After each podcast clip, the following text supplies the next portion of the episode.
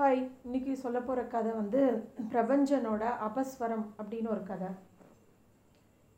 பிரபஞ்சன் வந்து எனக்கு பிடித்த நிறைய எழுத்தாளர்களில் அவரும் ரொம்ப முக்கியமான ஒரு எழுத்தாளர். ரொம்ப மென்மையானவர்னு தோணும் அவரோட கதைகளை படிக்கும்போது.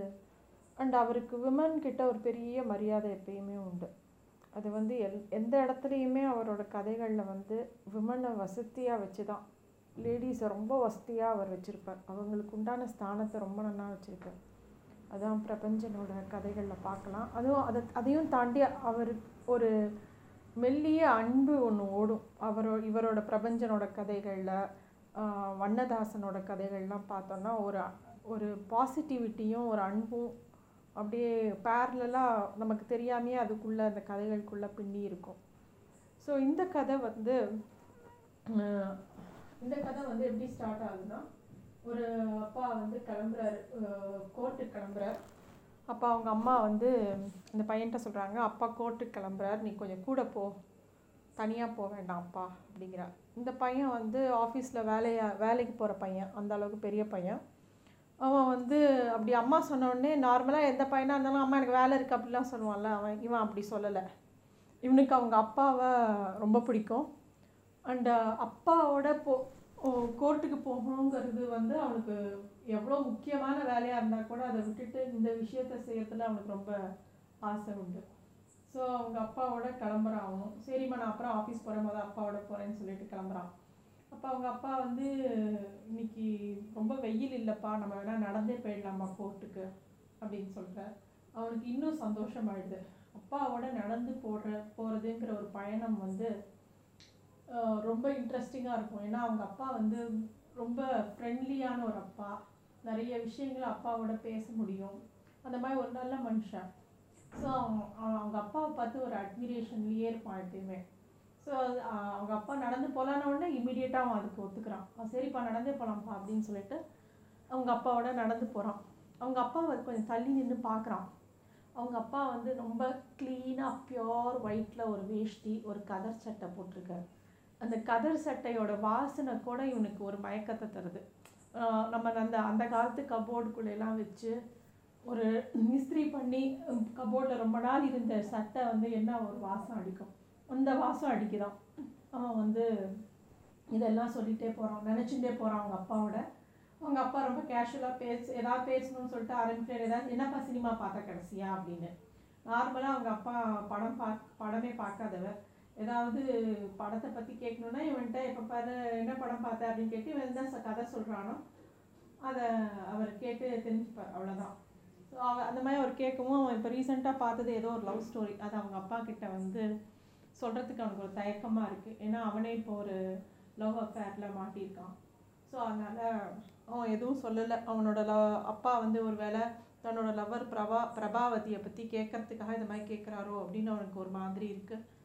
ஆனால் ஏதோ கதையை சொல்லிட்டு நடந்து போயிட்டுருக்காங்க. கோர்ட் வந்துடுறது. கோர்ட்டில் போனோடனே அவங்க வக்கீல் வந்து, உங்கள் கேஸ் வர இன்னும் அரை மணி நேரம் இருக்குது, நீங்கள் உட்காருங்க பெஞ்சில்னு சொல்லிட்டு ஒரு பெஞ்ச் காட்டுறாங்க. அங்கே அவனும் அவங்க அப்பாவும் உட்காந்துருக்காங்க.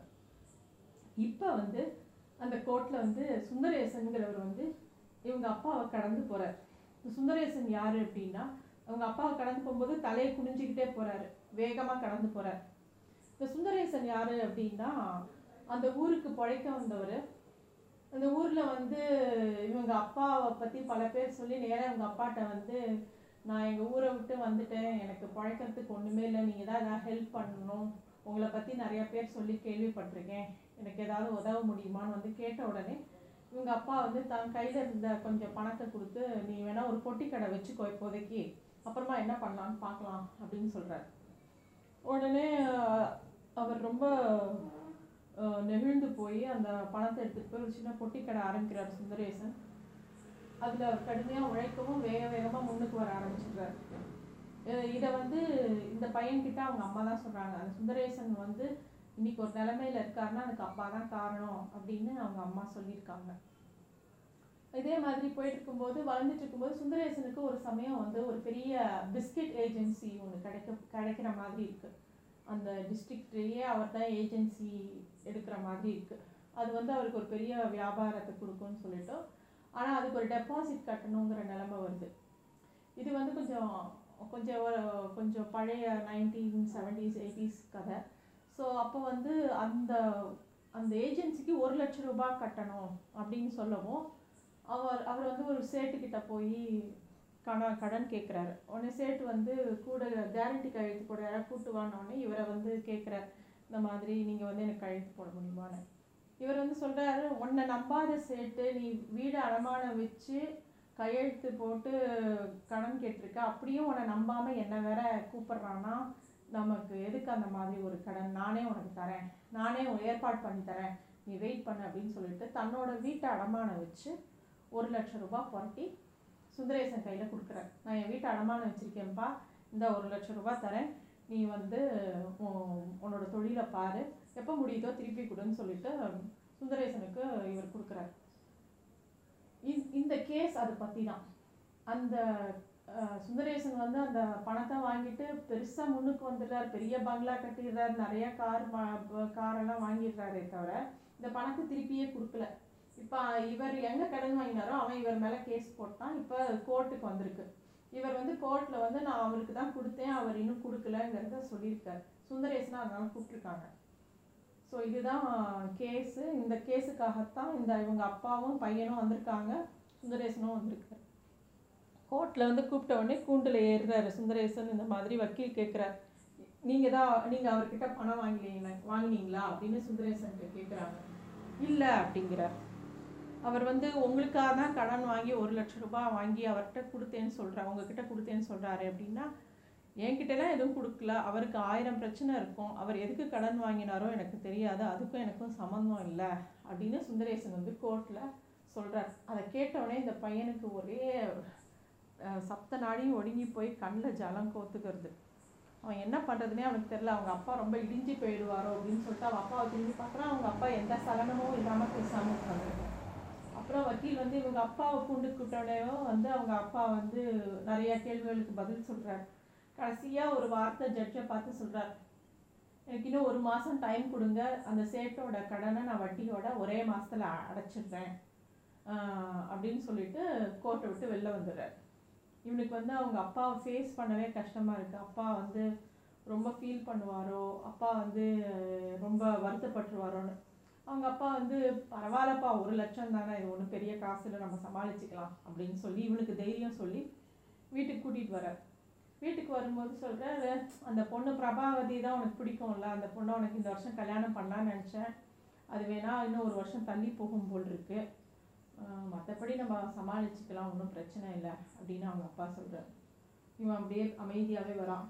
அவர் சொல்கிறார், ஒரே ஒரு ஹெல்ப் மட்டும் எனக்கு பண்ணு தம்பி அப்படிங்கிறார். என்னப்பா அப்படின்னு கேட்டோடனே, அம்மாட்ட வந்து இந்த விஷயத்த சொல்லாத, நானே பக்குவமாக சொல்லிக்கிறேன், நீ வீட்டுக்கு போன உடனே ஆஃபீஸ் கிளம்பி போயிடு சாப்பிட்டுட்டு அப்படிங்கிறான். இவனும் சரிப்பா நான் ஒன்றும் சொல்ல மாட்டேன் அப்படின்னு சொல்கிறான். வீட்டுக்கு போன உடனே இவங்க கொஞ்சம் ரெஸ்ட் எடுத்துட்டு சாப்பிட உட்காரும்போது வீட்டு கதவை யாரோ தட்டுறாங்க. நம்ம போய் திறந்தா சரஸ்வதின்னு சொல்லிட்டு இந்த சுந்தரேசனோட மனைவி நிற்கிறாங்க வாசலில். 3 முகம்லாம் இருண்டு போய் அழுது ரொம்ப சோகமாக அவங்க நின்றுட்டுருக்காங்க. இவனுக்கு என்ன பண்ணுறதுனே தெரியல. இவங்க அப்பா வந்து வா சரசு அப்படின்னு ரொம்ப இயல்பாக எதுவுமே நடக்காத மாதிரி வாமா அப்படின்னு கூப்பிட்றாரு. வந்தவுடனே வாமா அவங்களுக்கும் இலை போடு அப்படிங்கிறார். ஏன்னா இவங்கெல்லாம் ரொம்ப வருஷம் ஃபேமிலி ஃப்ரெண்ட்ஸ் தான். திடீர்னு இந்த பண பிரச்சனையினால தான் இதெல்லாம் நடந்திருக்கு. அந்த சரசு வந்து இல்லைண்ணா எனக்கு சாப்பாடெல்லாம் வேணாம், அவங்கக்கிட்ட பேசணும் அப்படிங்கிறா. இல்லைம்மா பரவாயில்ல சாப்பிட்டு பேசலாம் அப்படிங்கிறாரு அவங்க அப்பா. ஆனால் சரசு ஒத்துக்கல. இல்லை உங்ககிட்ட தனியாக பேசணும், பேசின அப்புறம் தான் நான் சாப்பிடுவேன் அப்படிங்கிறான். சரி தனியாக பேசணுன்னே இவங்க அம்மா பாட்டுக்கு உள்ளே போயிடுறாங்க. இந்த பையனும் அவரும் இருக்காங்க. அந்த அம்மா வேகமாக வந்து தான் கழுத்தில் இருக்கிற 4 வட சங்கிலியை எடுத்து டேபிள் மேலே வைக்கிறான். அப்புறம் தோடை கட்டி வைக்கிறான். இதில் என்னம்மா பண்ணுற அப்படின்னு இவர் பதறி போயிடுறாரு. இல்லை நான் எங்கள் புருஷன் பண்ண மகா தப்பு, அது இந்த என்னால் வந்து இந்த நகைனால் 1,00,000 ரூபாய் இந்த நகையை விற்றா கிடைக்காது, ஆனால் என்னால் முடிஞ்சதெல்லாம் அவங்கக்கிட்ட கொடுக்குற, இதுக்கு மேலே எப்படியாவது வாங்கி பணத்தை கட்டிடுங்கண்ணா அப்படின்னா. நீ முதல்ல இந்த நகையை எடுத்து மாட்டேன், எனக்கு உன் நகையெல்லாம் நான் எடுக்க மாட்டேன், தொட மாட்டேன், நான் பார்த்துக்கிறேன் அப்படிங்கிறார். அவன் வந்து இல்லைண்ணா எங்கள் அவர் ஏன் இப்படி அவருக்கு புத்தி போச்சுன்னு எனக்கு தெரியல, எனக்கு ரொம்ப சங்கடமாக இருக்குது, உங்களை இந்த மாதிரி ஒரு நிலைமையில் கொண்டாந்து விட்டுட்டோமேன்னு எனக்கு ரொம்ப என்னால் எங்களையே மன்னிச்சிக்க முடியலன்னு அவள் அழறான். இவர் வந்து அவளை வந்து சமாதானப்படுத்தி அதெல்லாம் ஒன்றும் பிரச்சனை இல்லைம்மா, நான் பார்த்துக்கிறேன், என்னன்னா பண்ணுவீங்க இந்த காசுக்கு அப்படின்னு கேட்குறா. அவள் இந்த வீட்டை வித்துடலான் இருக்கேம்மா அப்படிங்கிறார் அவர். அவளால் துக்கமே தாங்க முடியல. இல்லைம்மா நான் பார்த்துக்கிறேன், நீ வந்து கிளம்பு, சாப்பிட்டுட்டு கிளம்பு அப்படின்னு சொல்லிட்டு சாப்பாடு போட்டு அவள் வந்து கார் வரைக்கும் கொண்டு வந்து விடுறதுக்கு அவரும் அவர் பையனும் வராங்க. வந்த உடனே அவர் கேட்குறா, என்னம்மா அவன் கடைசி பையன் ஸ்கூலுக்கே போக மாட்டானே, அவன் எப்படி இருக்கான், நல்லா இருக்கானா, பசங்களாம் ரொம்ப கேட்டேன்னு சொல்லு, சுந்தரேசனை கூட கேட்டேன்னு சொல்லு அப்படிங்கிறான். அவளுக்கு அப்படியே துக்கம் துக்கமாக வருது. அவர் ரொம்ப இயல்பாக ஒன்றுமே நடக்காத மாதிரி அவர்கிட்ட எப்பயும் அன்பாக பேசுகிற மாதிரியே பேசுகிறார்.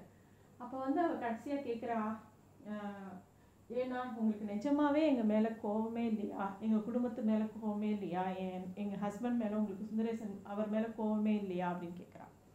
இப்போ அவர் சொல்கிறார், கோபம் இல்லைம்மா, ஒரு வருத்தம்தான். ஏன்னா எங்கள் நட்பு வந்து ஒரு இனிமையான இசையாக இருந்தது, அதில் இப்போ ஒரு அபஸ்வரம் தட்டி போச்சு, அதுதான் கொஞ்சம் வருத்தமே தவிர மற்றபடி இரவுன்னு இருந்தால் பகல் வரதான் செய்யும், நல்ல விஷயங்கள் நடக்கும், ஸோ அதனால் நீ கவலைப்படாத, சுந்தரேசனை ரொம்ப கேட்டேன்னு சொல்லு அப்படின்னு சொல்லிட்டு அவர் திரும்பி நடந்து வீட்டுக்குள்ளே போயிடுறார். இதுதான் அந்த கதை. இந்த கதையில் என்னன்னாக்கா அந்த அந்த மனுஷனோட பாசிட்டிவிட்டி, யார் எவ்வளோ கெடுதல் பண்ணாலும் அவர் தன்னோட பிரின்சிபல்லையும் தன்னோட நேர்மையிலையும் தன்னோட அன்பு செய்கிறதுலையும் கொஞ்சம் கூட விலகாமல் அதே நேர்கோட்டில் போகிறார். ஸோ இந்த மாதிரி மனிதர்கள் நம்மளை சுற்றி நிறைய பேர் இருக்காங்க. நம்ம எப்பயுமே வந்து பாப்புலராக இருக்கிறவங்க, ரோல் மாடல்ஸ்னால் நிறையா பணம் இருக்கணும், பெருசாக சாதிச்சுக்கணும் அப்படிலாம் கிடையாது. நம்மளை சுற்றி இருக்கிற எளிய மனிதர்கள் எவ்வளவோ பேர் ரொம்ப இன்ஸ்பைரிங்காக இருப்பாங்க. நம்ம பார்க்க தவறிடுறோம். ஒரு பூக்காரம்மா, ஒரு பக்கத்து வீட்டு தாத்தா, இல்லை நம்ம வீட்லேயே ஒரு தூர உறவு சித்தப்பா, யாரோ ஒருத்தர் வந்து நிறைய பேர் இந்த மாதிரி நல்ல விதமாக பாசிட்டிவாக அவங்ககிட்ட இருந்து கற்றுக்கிறதுக்கு எவ்வளோ இருக்கும். நம்ம யாரும் அதுக்காக டைம் ஸ்பெண்ட் பண்ணுறதில்ல, அவங்கள பார்க்கறது இல்லை. ஸோ இந்த மாதிரி நிறைய மனுஷங்க இருக்கிறனால தான் மழை பெய்யுது.